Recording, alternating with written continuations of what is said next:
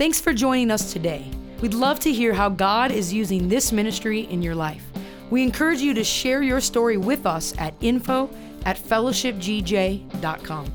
Also, if God is using this ministry to impact you, we want to encourage you to partner with us financially. You can do that online at fellowshipgj.com. Pick the giving option that works best for you and help us to continue to bring the message of Christ to our community and beyond.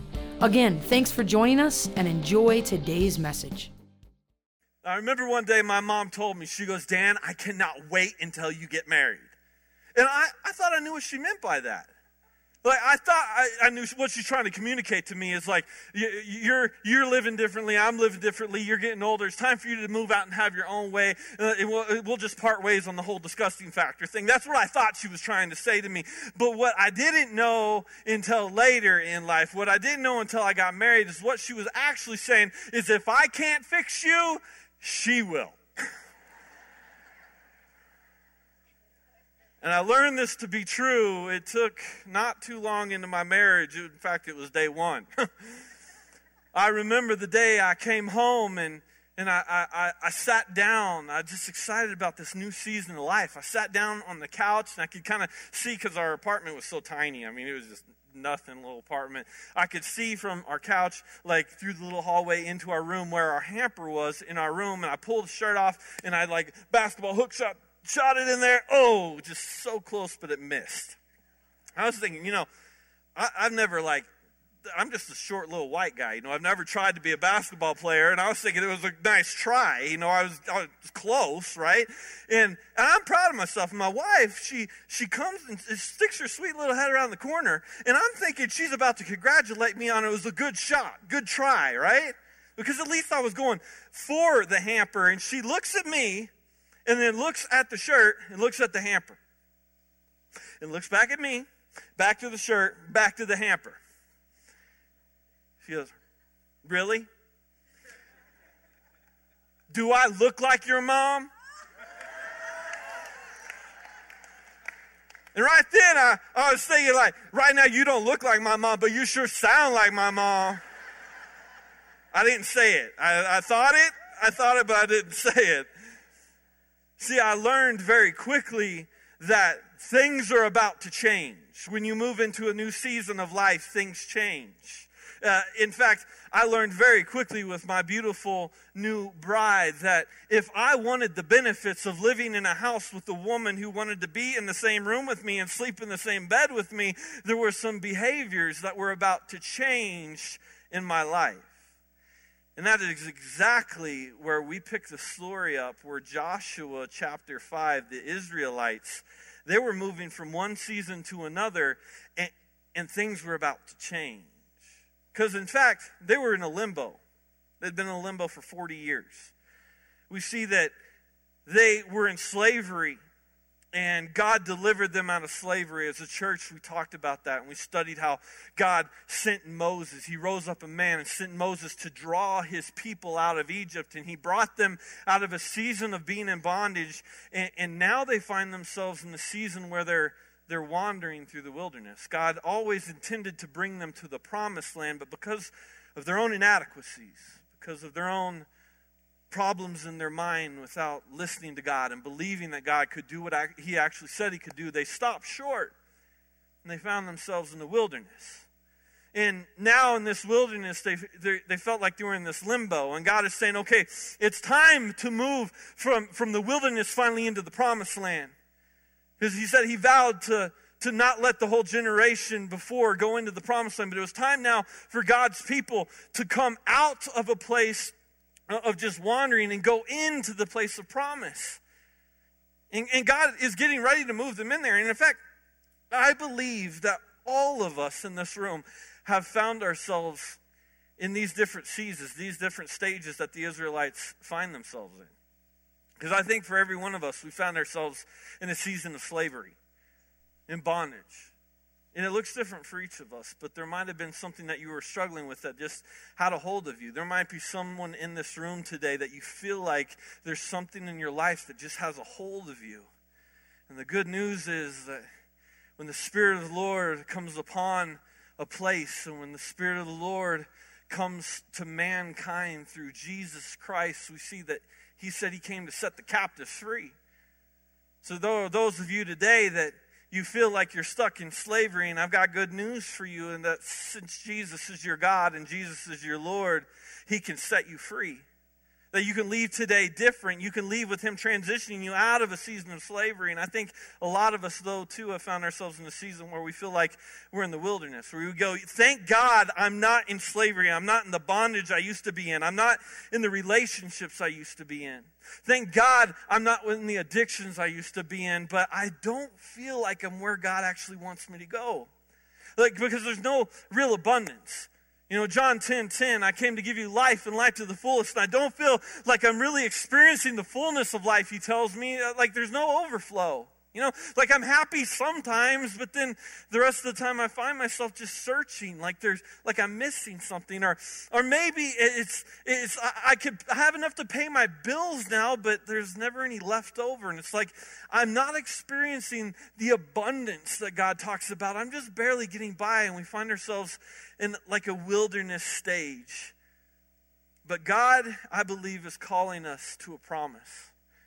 God, I believe, is calling us to to be possessors of the land, possessors of exactly the, the dreams and the goals in His plan and His kingdom for our city and for your family and for mine. And, and God starts to talk to the people. He says, It's time now for your breakthrough. It's time to go into the promised land. It's time to finally possess it. But as soon as God gets them into the promised land, He's like, Okay, stop. Stop. You can't go any further until we address some things. In fact, you're not going to be able to handle to go any further into my promise until we stop for a moment and go back to putting me first. And we see here it says in verse 2 of Joshua 5 At that time, the Lord told Joshua, Make flint knives and circumcise this second generation of Israelites. So Joshua made the flint knives to circumcise the entire male population of Israel at Gibeath Araloth.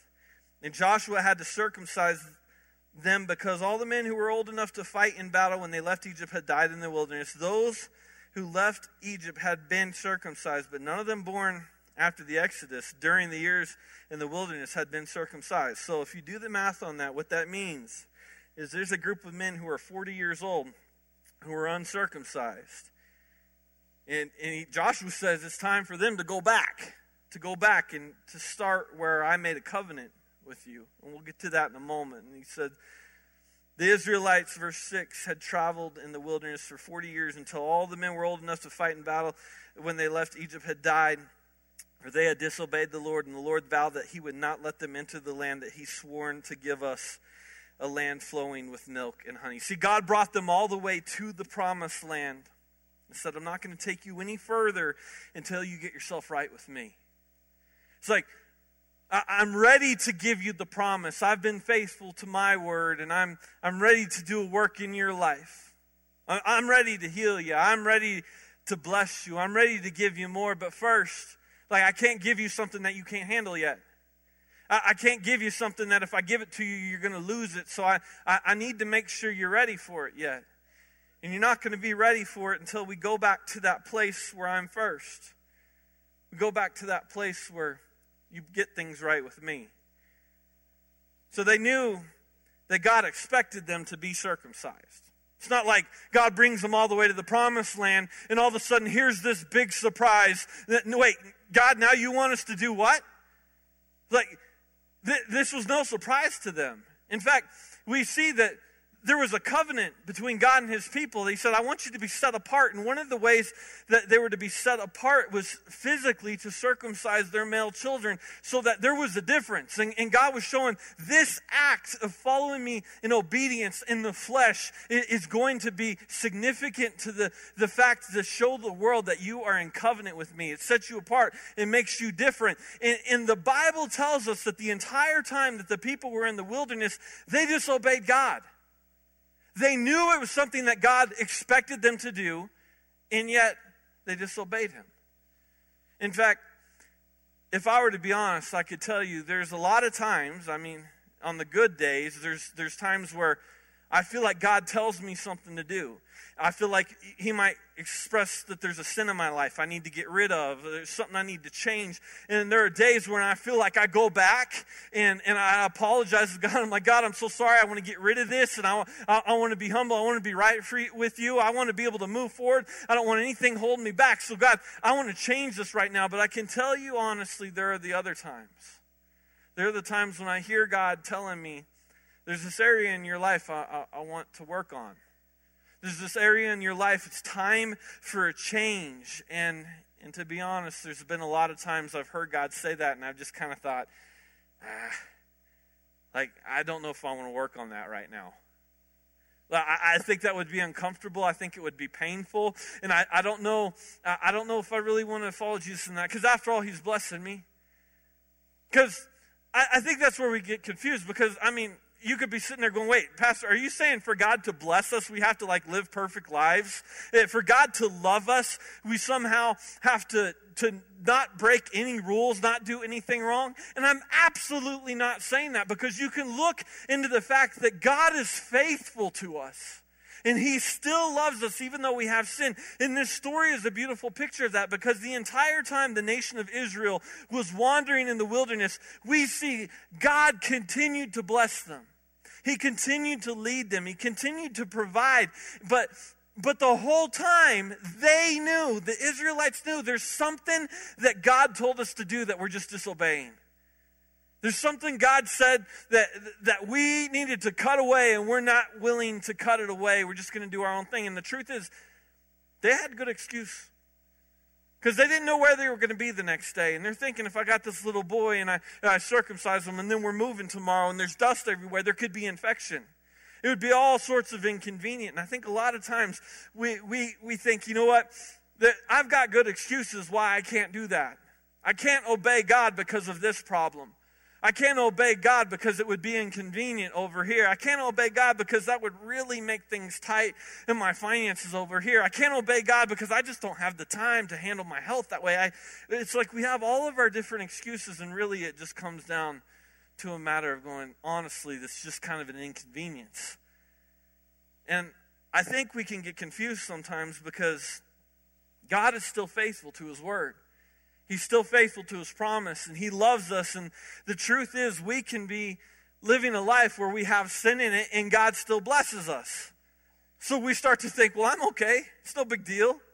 And we can live a life where we're going, you know what? Other people got laid off at work and I didn't get laid off at work and I still had that issue going on. So really, I'm good. And, and, and we get confused sometimes by the fact that, that God is faithful. We think that that gives us the right to be unfaithful. And we think, well, if he still loves me, even though I choose to not follow him in this one area of my life or this several areas of my life, then really I'm good, I'm fine. But, but what God says to his people is he says, we need to go back. And we need to get to a place where you put me first and you remember that I'm first because if I'm going to take you to a new level, you can't handle the new level. You can't handle the new area of blessings. It, it, you can't carry your old pattern. You can't carry your old sin into a new level at the same time. He's saying, So I need you to go back. I need you to return to me. I need you to remember that first things are first, that it's all about a relationship with God, and then everything else comes second. So, I think we need to ask the question what is circumcision? I can feel the tension. Every guy in here is like, let's not talk about this, please. Can we move on? My kids are in this room, right? What is circumcision? Well, obviously, Old Testament, Old Covenant. We see it, it clearly was a physical procedure that set God's people apart. It was part of a covenant, it was part of a relationship with God. But what does it mean for you and I now? Circumcision, very clearly, is the cutting away of that which is unnecessary. It's a cutting away of the flesh. In fact, we see it's spoken about very clearly in the New Testament. In Colossians, the Bible tells us in Colossians 2, verse 11, says, When you came to Christ, you were circumcised, but not by a physical procedure. Christ performed a spiritual circumcision, cutting away of your sinful nature. So there's a circumcision that each and every one of us, when, when we accepted Jesus Christ as Lord and Savior, He began cutting away our sinful nature. What does that mean? What is the sinful nature? Galatians 5.16 says this, So I say, let the Holy Spirit guide your lives then you won't be doing what your sinful nature craves. The sinful nature wants to do evil, which is just the opposite of what the Spirit wants. And the Spirit gives us desires that are the opposite of what the sinful nature desires. So God is saying, eh, when you start a relationship with me, there's still this covenant act of a circumcision. It's not a physical procedure anymore. Now, very clearly, what we need to understand is it's a cutting away of our flesh. It's a cutting away of those things that, that aren't necessary to where we're going. It's a cutting away of the things that, that they were okay in one season, but, but they're not okay in the next season. in fact, I think it's a principle a lot of us can understand that there are certain things in life that we can carry with us that if we are going to a specific location, it's not necessary for them to go there, or they're going to weigh us down or hold us back, we're not going to bring them with us. I can remember a couple years back, Amelie and I had the opportunity to take our little girls to uh, the beach for a vacation. And of course, we're, we're mountain people, you know, we, we never go to the beach. So we didn't have any of the toys. And when we showed up at the beach and we saw all the other kids playing with toys and we didn't have any, we decided to take our girls to Walmart. And we went and bought just bags full of little cheap toys, you know, like the sandcastle molds and the beach uh, balls and all that sort of stuff. And just filled up bags with all this beach stuff. And I remember when the vacation came to an end and, and it was time to leave, our girls are stuffing of this beach junk back into their bags and they're putting their clothes out uh, on, uh, on the floor and stuff. Like, I gotta, my clothes don't need to come back with me. I certainly don't need this pair of shoes, but the sandcastle mode, that's what I need, right? And, and I remember take, telling the girls, I'm like, let's take all of this stuff and we're going to put it in these bags over here. The bags we bought them in. We're going to put it over here. And they, they keep eyeing it. And we pack their gear up and it's time to leave. And we're leaving with our suitcases. And the girls go, wait, wait, wait. What about our toys? What about our beach toys?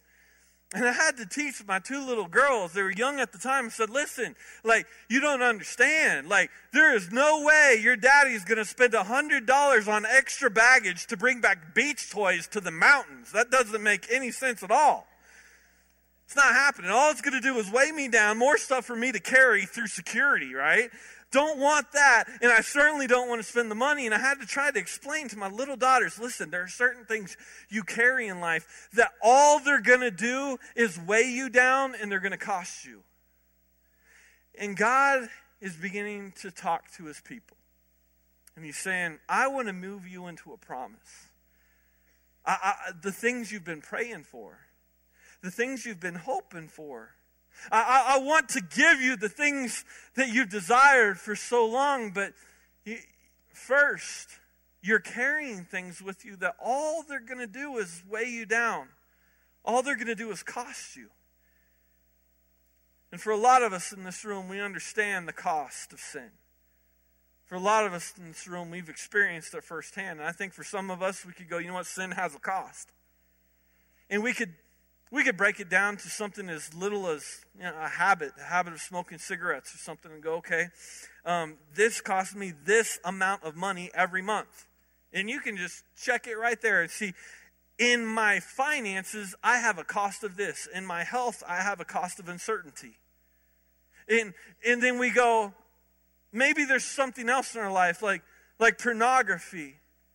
Or, or, or, some sort of lying or some sort of unfaithfulness, and you you start to look at that and you go, well, I've experienced something in my life maybe there where I don't look at the cost on a financial level. I wish it was only a financial level because I know there are people in this room that go, you know what? I, I was messing with something and it cost me my marriage. I was messing with something that God told me to get rid of and, and it cost me my relationship with my kids. I was messing with something that God told me to get rid of and, and it cost me my respect for myself. See, all of our sin has great cost. And it also comes with great weight. See, there's in fact there's a scripture here.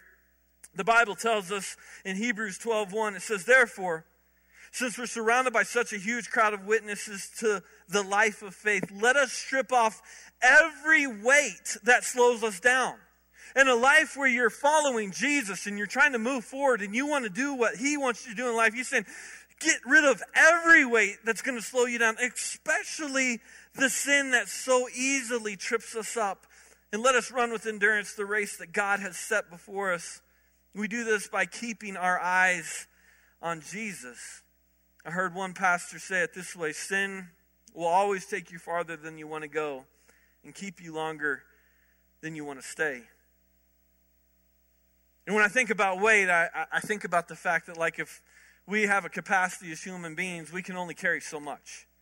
And the Bible talks about a weight of glory. And the fact that we pray for things that in itself is going to have weight. To be blessed is going to have weight. If you have if you pray for more finances and God gives you more finances, there's more weight with that. If you pray for a business, he gives you business, there's more weight with that. You pray for kids and he gives you kids, there is more weight with that. And, the Bible says the sin that we carry with us, it has weight. So why would we try to walk through this life carrying something that we know is costing us and weighing us and slowing us down? And, and, and we still go, God, I want you to give me more. I want you to give me the big stuff. Would you just hand me what I've been begging for, God, please? And God's going, if I give this to you, it's going to crush you. Like, I can't, I, I love you too much to give you something that you can't handle. You never throw your keys to a little kid because they can't handle it. You, you don't let them drive the car because you know it's going to end in destruction. You go, first way, you are not ready for this yet. And God is saying to his people, okay, we have got to go back and we have got to cut away the fleshly things because you can't walk into the promise if I am not first. You can't walk into the promise if there's still that area where you're serving something else and, and you're really thinking right now about what that is. Because the truth is, I know that my job as a pastor is not to convict. That's the Holy Spirit's job.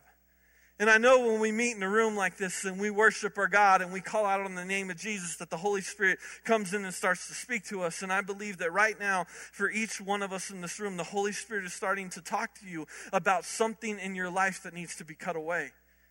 Something in your life that that is weighing you down, something in your life that's costing you so dearly, the Holy Spirit is saying, is saying it's time to go back and get rid of this stuff. It's time to replace this junk in your life with me. So why is it? Why is it we don't cut away these things? And the truth is, it's because cutting things away hurts. Let's be honest, it hurts. There are things that we get entangled with in our life, and when we try to rip them away, it's like, it feels like I'm losing part of myself. It's like this deception that if I don't have that crutch to lean on, I don't know what I'm going to do anymore. If I don't have this old MO of thinking about things in a negative way, if I don't have this, this old lifestyle, this old habit that somehow I'm going to be hurt. And the truth is, the truth is, circumcision hurts, and it takes time to heal. There's a whole group of men here that they knew it was time for them to go back to God and it was time for them to be circumcised. And the Bible says, after all the males had been circumcised, they rested in camp until they were healed. Circumcision takes time to heal. In fact, it's something that we need to understand. It's something a lot of you who have been through 12 step programs know is that, you know, sometimes we have good days and then sometimes we have bad days. There's some days where I feel like I got this under control. I'm doing all right. We're good. I'm all right. And then the very next day you're going, I feel like I, I want to return to that old thing. Like it, it hurts. And it's like, that's why we need to understand anytime, and this is part of the healing process, anytime you take something out of your life, you have to replace it with something better. And when God tells us to take something out of our life, to cut something away, it, what's so great about our God is we see that He always offers us something better, and it's not just a little bit better, it is worlds different better. And and there's some of us here that we've we've tried. We've tried to cut things away, but we haven't tried to replace it with anything else, so we go back. And that's why we've got to look and see that God wants us to replace the bad with the good on a very simple physical level. You go, you don't just say, I, am overweight, so I'm going to stop eating. You have to replace the bad food and the bad habits with now I'm going to eat good food and I'm going to start exercising. You don't just replace the bad relationship with no relationships, you'll be lonely and you'll be tempted. So you replace the bad relationships with, with a small group, with getting into a ministry group with people and serving with other people so you have good influences instead of bad. And see, every time God calls us to give something to Him, there's an exchange that takes place. If he asks us to give our life to Jesus, he says, Okay, I'll make an exchange with you. You give me your life. Give your life to Jesus. You take that 70 years, and I'm going to trade you that 70 years for an eternal life. You give me this much, I'm going to give you something you can't even comprehend. It says, you know, you, you give me that lust, you give me that sin, and, and, and I'm going to take it from you, but what I'm going to give you back is I'm going to give you my joy and I'm going to give you my peace. Every time we lean on God and we say, okay, I'm going to I'm going to cut away these fleshly things, God says, okay, it's time for me to blow your mind. I'm going to give you back so much more. So, this first day, 2017, this revival, the Bible tells us very clearly let us come and return to the Lord. Come let us return to Him. And I want to encourage you right now because there's some of you that are sitting in this room, you're feeling guilty, you're feeling like, yeah, there's that ugly thing. Why are we talking about this right now? I'd rather just move on. And, and I want to encourage you right now that this is your opportunity to cut away the old, to return to God, to put Him first, and to start following Him into the new promise. So, very practically, what I want to ask you to do is when you came in today, you received a three by five card. Does everyone in here have a three by five card? If you're sitting next to someone who doesn't have a three by five card, tear yours in half and give them half of it so that they can participate in this as well.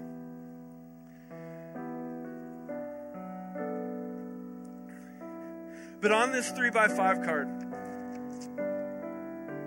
I want to encourage you right now to start writing down those things that God has told you to cut away. And again, I told you, it's not my job to, to be your convictor. That's the Holy Spirit's job. But I believe right now, if you'll ask Him, if you'll say, God, is there anything you don't want me to bring into 2017? Is there anything you don't want me to carry anymore because it's weighing me down? Is there anything that's costing me too much? Is there anything that you just want me to change? And you already know what it is. And as the Holy Spirit is speaking to you right now, you've known what it is before. You, you, you've stayed in the wilderness because of this issue before. And I want to encourage you there's grace here. Write down that thing that you're saying, okay, I'm leaving this here. It can't go with me into the future. And since, since this little thing can't go into the promise that God has for me, I can't hold on to it anymore. I'm done with it. It stays here. It doesn't move forward, so I'm letting go of it so I can move forward. So, what I want to do very practically is I want to ask you as we start worshiping again, I don't want anyone to leave. I want us to all, as a church family, do this together. As we're worshiping again, I want you to take the time that you need to take and ask God, what is it that you want me to leave behind? And then you see that there are trash cans placed around this room. And yes, the trash cans are placed at the front of this house like an altar where we're saying, you know what, God, I'm going to come and I'm going to lay it at your feet. I'm going to throw this in the trash and say, No more. And I'm going to ask God, forgive me for the fact that you've asked me to get rid of that and I've been holding on to it for so long. But no more. No more. I can feel right now that there's a discouragement in this room of some of you going, man, there, there are some things that like I've tried to let go of. Isaiah 61, the Bible says that God has the power. The Spirit comes upon us that to break the captives free. Do you recognize that God wants to break you free of that very thing you thought you have to live your life with. You thought it's, this is the way it's always been. He's going, No, I died to give you freedom from this. Would you just trust me? Would you follow me?